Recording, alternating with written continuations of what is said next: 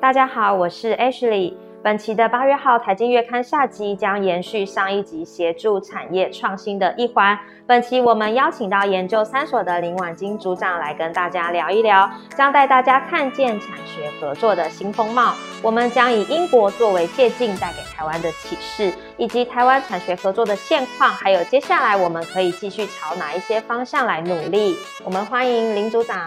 主持人、各位观众，大家好，我是台经院林婉金。朱长好，我们想请问一下，就是根据公立大学教授兼职创业法规的松绑，那教授呢不仅可以兼职担任新创公司的董事，参与公司的研发。那简单的说，学而优而商是产学合作很重要的一个推动方向。那理论跟实务的结合，再加上创新的商业模式，是否代表另一种新的产业发展的政策意涵呢？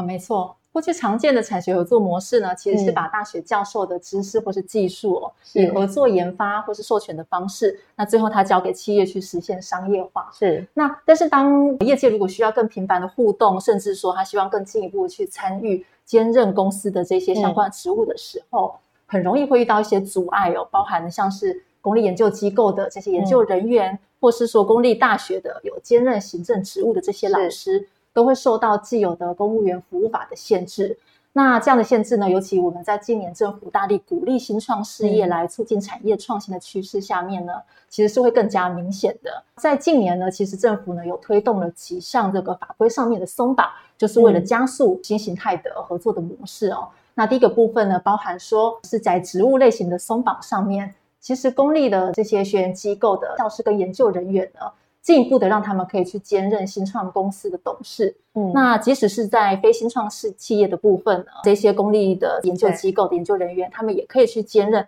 这些跟研发相关的职务，都是没有问题的，嗯。那第二个部分呢，就是说，当我们希望学界的老师更进一步参与跟产业合作的时候呢，尤其是以技术移转的方式。那去获得到这个公司的技术股之后，在原本公务人员服务法呢会有的限制呢，是在这个持股的比例上面。嗯，那我们进一步法规上面放宽呢，将持有新创公司的股份是可以没有上限的，也就是有更有诱因的这样子的一个方向。那第三个部分呢，就是当教授如果说因为获得了这些技术股的话呢，一般来说在当年度它会就会被列入所得税扣税，即使是这些技术股它还没有实现它的现金的价值。那在这一点呢，在法规上面也有放宽，他们可以选择是不计入当年度的所得税去课税，直到将这个股票做变现。哦，那所以在我们以上这几个趋势下面呢，这几年其实国科会透过这些法规的松绑，对，以及相关的这些科研呢创业计划的辅导，已经促成了至少呢一百多家的学界技术衍生新创企业。嗯，是。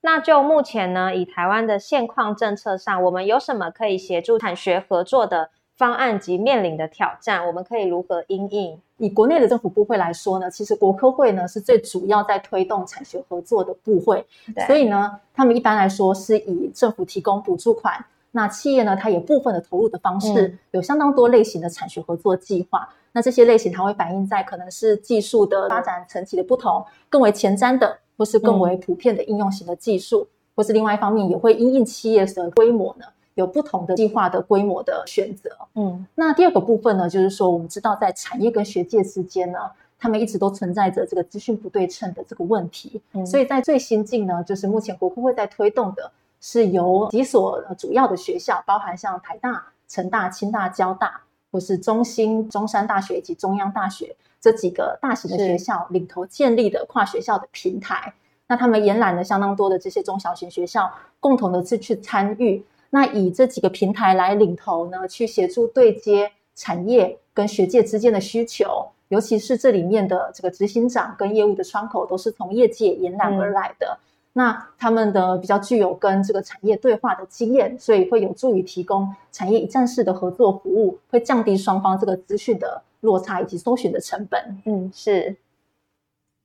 那就林组长前面提到的，那我们来以英国所推动的产学合作的措施作为借鉴。那以组长的观察点来看呢，那些做法呢是台湾可以学习的地方是哪里？那或者是对于目前产学合作的推展有什么很大的启示？啊，好的，我想英国呢这个部分我们讨论的，除了实际上的政策措施之外。主要呢是在于政府推动这些政策措施，它所提供的评估的架构哦，跟定期的调研的评估，以及它有实际上提供出来的数位的工具。嗯，所以第一个部分呢，其实包含的就是说，英国政府呢，它其实从二零零三年、二零一二年、二零一五年，以及最新进的就是去年度，它都以英国的研究与创新总署的这个角色，它去委托剑桥大学来进行大规模的英国企业的调查。那从这个调查里面，他可以很清楚了解到产业它期待的互动的方式，目前所面临到的合作上面的障碍哦，甚至有一些企业它从来不参与产学合作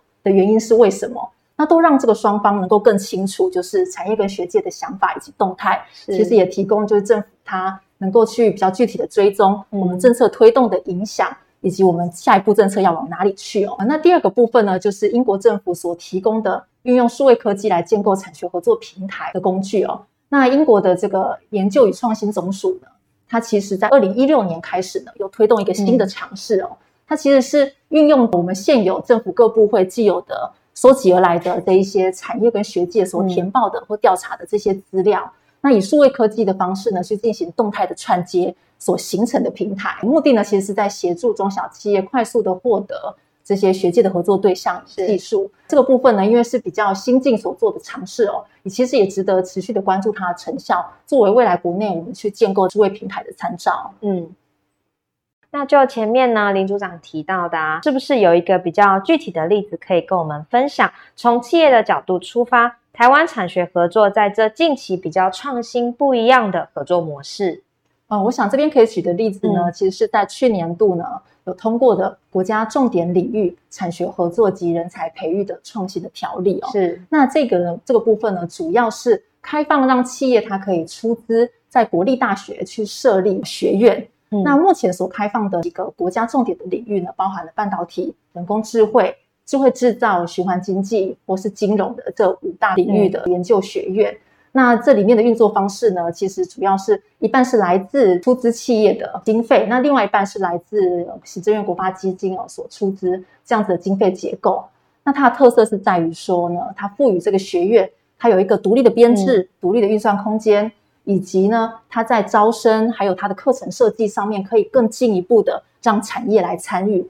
包含师资呢可以是从业界延揽。那它也可以合聘从国际级的这些顶尖的人才来台，嗯，在这些学分的认证上面呢，也相较于既有的这些大学学院呢，是更加的开放的。那目的都是希望呢，跟企业是一起来进行产学合作，培育高阶的研发人才。目前呢，其实已经核定了国内的九个学校，已经包含了十个学院呢，未来会招收这些硕博士的学生。嗯，是。那近年来呢，在产学合作的推行上啊，以林组长您的观察点，国内产学合作最常见的挑战，还有未来呢，我们政策推动，政府跟学界还有哪些可以努力的方向？呃，是的，实务上面呢，其实学界跟业界之间呢，本来就会存在着就是双方的定位以及目标上面的差异哦。那另外一方面就是说，双方之间呢所拥有的资讯其实是不对称的。是。那所以在产学合作上面呢，其实最大的挑战在于，就是说我们是不是能够透过这样子的合作，更进一步的去协助这个产业呢去创造价值，那再把这个价值呢再合理的分配到参与合作的这一些学界的部门，其实都是。我们这个产学合作它所成功的关键，我们以上所提到这些挑战的话呢，还有一个我们在刚刚讨论到没有提到的部分，嗯，就是呢，目前在这个产学合作推动上面，其实是以在学校里面的这些技术移转的单位作为一个中介的组织，嗯，所以这个组织呢，以及它里面的专业人才呢，其实是相当重要。国内的大学呢，因为这样子的组织它是隶属在学校的行政单位里面，所以呢。这样子，行政单位它的性质呢，它会相较比较缺乏技转的人才的专业养成跟它的职业发展的途径。那所以这个是未来我们政策可以再去适时的引导呢，并且强化这一个产学合作中介人才的培训以及认证的机制。那同时呢，我们当然也期待近期所推进的一些产学合作的政策的方向哦，能够更进一步的去促成公司协力的组织。那为这个学校以及教授，还有业界以及学生们这些各方的利害关系人呢，去创造更多的效益，而且合理的配置。嗯，好，那就刚刚呢，林组长跟我们大家分享的，啊，我们在这个大专院校呢，在产学合作创新系统中呢，是担任一个非常重要的角色，不仅可以提供呢技术的创新、人才、设施，还有提升企业管理效率的服务，那还要合乎企业的成本效益，期望全面启动升级产业的竞争力。我们谢谢林组长今天跟大家的分享，谢谢大家，拜拜。嗯，喜欢我们影片的朋友。记得订阅、按赞，并开启小铃铛哦！也欢迎留言告诉我们你们想听的议题。下次见喽，拜拜。